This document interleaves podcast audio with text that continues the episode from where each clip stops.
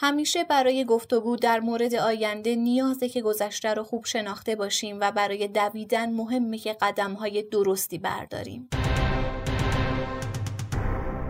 ما در رادیو کاریزما تلاش می‌کنیم با یک نگاه دقیق به گذشته قدم‌های درستی در آینده بازار سرمایه برای شما ترسیم کنیم.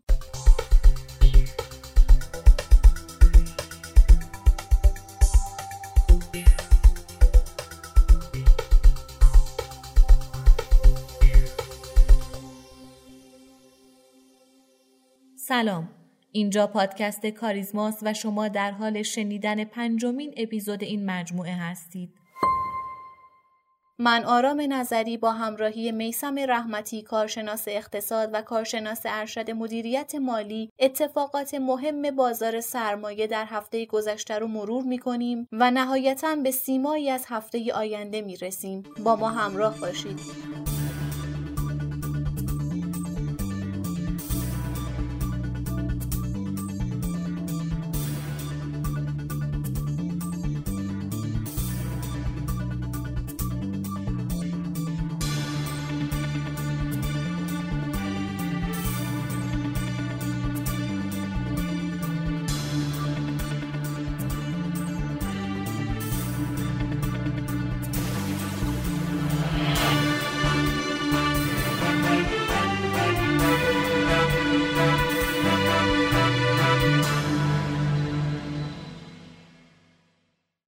بازار سرمایه بعد از رشد تا محدوده 1,700,000 واحد دوباره شاهد فشار فروش بود و باز به محدوده کف قبلی یعنی 1,600,000 واحد برگشت. از طرفی همچنان رشد در بازارهای موازی دلار و سکه ادامه داره و رکوردها پیاپی شکسته میشه. دلار به مرز 28,000 تومان رسیده و سکه به راحتی بالای 13 میلیون تومان در حال معامله است. از زمان شروع اصلاح بورس از اواسط مرداد ماه تا به الان به صورت تجمیعی بیش از 11,000 میلیارد تومان نقدینگی از بازار خارج شده. اصلاح 25% شاخص کل بورس در حالی رقم خورده که کاهش قیمت در برخی سهم‌ها به حدود 60% هم رسیده. سوال مهم و اساسی در این مقطع اینه که آیا در نقطه فعلی میشه ادعا کرد که به پایان اصلاح رسیدیم یا خیر؟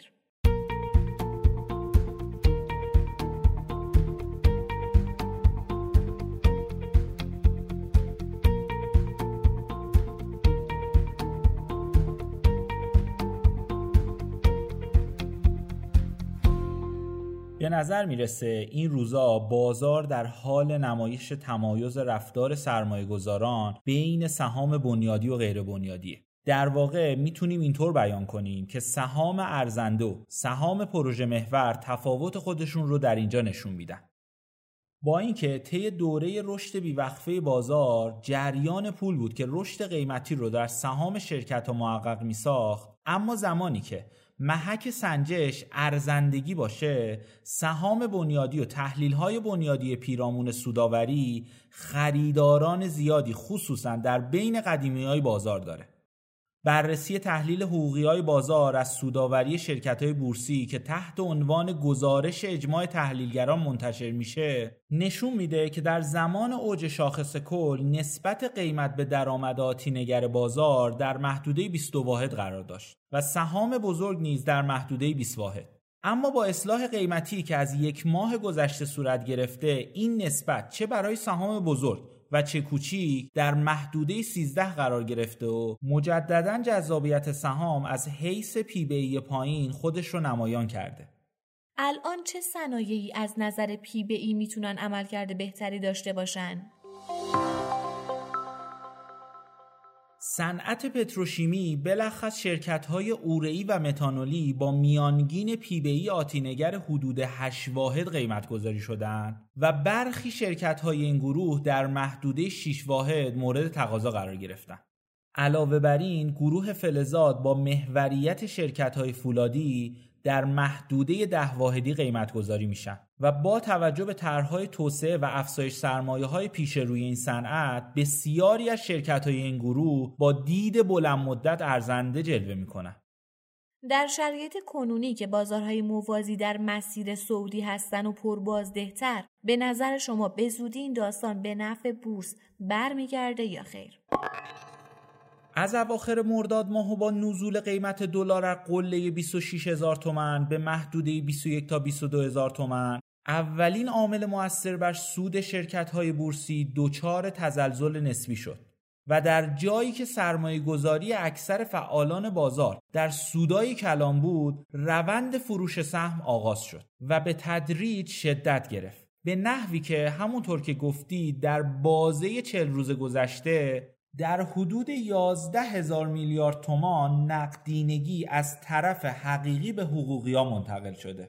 این موضوع تا جایی ادامه پیدا کرد که بازار با رفتار هیجانی خودش دیگه برگشت دلار و تغییر مجدد عوامل تاثیرگذار رو ندید و به فروش خودش ادامه داد. در روزهای اخیر با تزریق نقدینگی به بازار از سمت دولت شاهد معاملات بهتری، به صورتی که در روز چهارشنبه کاملا معاملات متعادلتری رو شاهد بودیم. به عنوان مثال نماد خودرو بعد از نوسان قیمتی از صف خرید به صف فروش در صفر تابلو با عرضه و تقاضا همراه شد و کاملا مشاهده کردیم بازار از هیجان رفتاری خودش تخلیه شد. بنابراین شما کاملا اعتقاد دارید بازار به پایان اصلاح خودش رسیده؟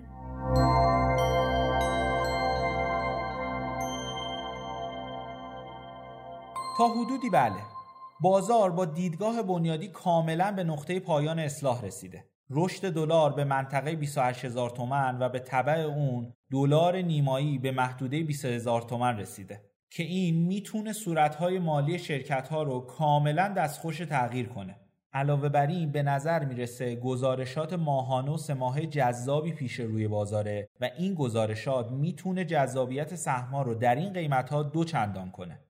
از دیدگاه تکنیکالی هم کاملا بازار به محدوده حمایتی خودش رسیده و روز چهارشنبه روز بسیار مهمی برای اون بود. شاخص کل به نظر میرسه در حال تشکیل الگوی کلاسیک سرشونه است که با معاملات بسیار خوب در روز آخر این سناریو تقویت شد. برای پیش بینی میشه عنوان کرد شاخص توانایی برگشت به محدوده 1,700,000 واحد رو داره و به اصطلاح این الگوی کلاسیک تایید بشه.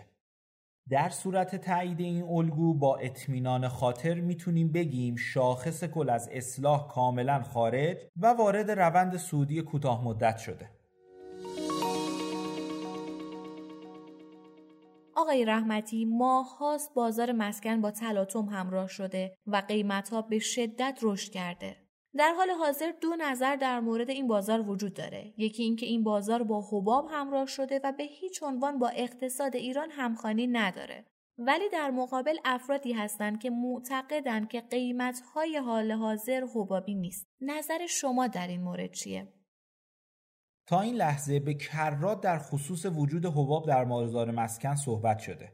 ولی از نظر من شاید در بازارهای مالی و بازار سرمایه بشه در مورد حباب قیمتی صحبت کرد، ولی در مورد بازار حقیقی مثل مسکن مطرح کردن حباب قیمتی منطقی نیست. زمانی که دو طرف معامله انجام میدن در واقع تابع مطلوبیت و خواستهاشون همسویی داره، به این معنا که یک طرف معامله فکر میکنه سود و مطلوبیتش در تبدیل کردن مسکن به پول نقد و سمت دیگه معامله مطلوبیت خودش رو در خرید خونه میبینه.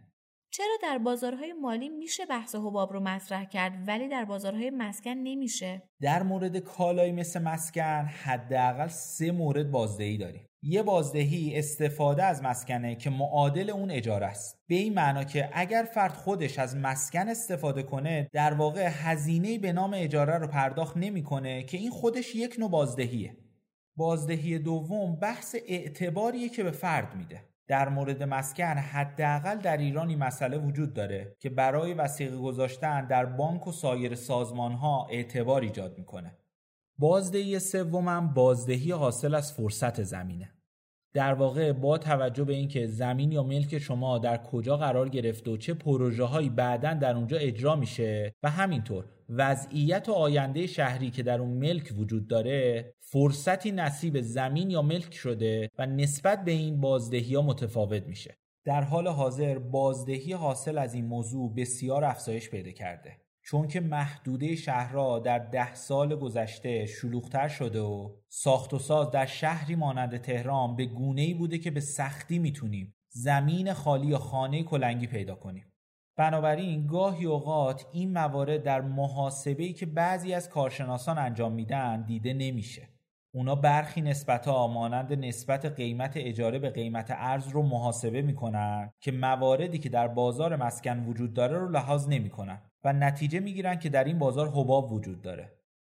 به عنوان نتیجه گیری آخر با تمام این صحبت‌ها روند کوتاه مدت چطوری رقم میخوره؟ شما در ماه‌های گذشته مشاهده کردید که حجم معاملات به شدت پایینه ولی روند صعودیه. هزینه مبادلاتی به شدت بالا رفته چون هزینه جستجو به شدت افزایش پیدا کرده. از طرفی هم نااطمینانی وجود داره. بنابراین پرواضحه که فرد زمانی که خونه خودش رو فروش میذاره و متقاضی پیدا میکنه باز هم قیمت رو بالاتر میبره، چون میدونه که معلوم نیست خونه بهتری پیدا کنه یا نه. متاسفانه فقط گفته میشه سمت عرضه مشکل داره و این حرفا فقط در تئوری درسته، ولی همون تئوری گفته زیرساخت، واحد تجاری، خدمات و دسترسی‌ها عوامل مهم سمت ارزن. به همین دلیله که مسکن مهر بعد از 13 سال همچنان با مشکل مواجهه. بنابراین تا زمانی که سیاستگزار به فکر تغییر بنیادی نباشه قطعاً این داستان همچنان ادامه داره و امکان رشد قیمتی رو فراهم میکنه. ممنون از آقای رحمتی که ما رو همراهی کردن و ممنون از شما که ما رو شنیدید. ما رو هر هفته از طریق کانال‌های ارتباطیمون و تمام پادگیرها مثل کست باکس، اورکست و کانال تلگرامی بشنوید و به اشتراک بذارید. تا هفته آینده و قسمت بعد خدا نگهدار. ارائه شده از گروه خدمات بازار سرمایه کاریزما.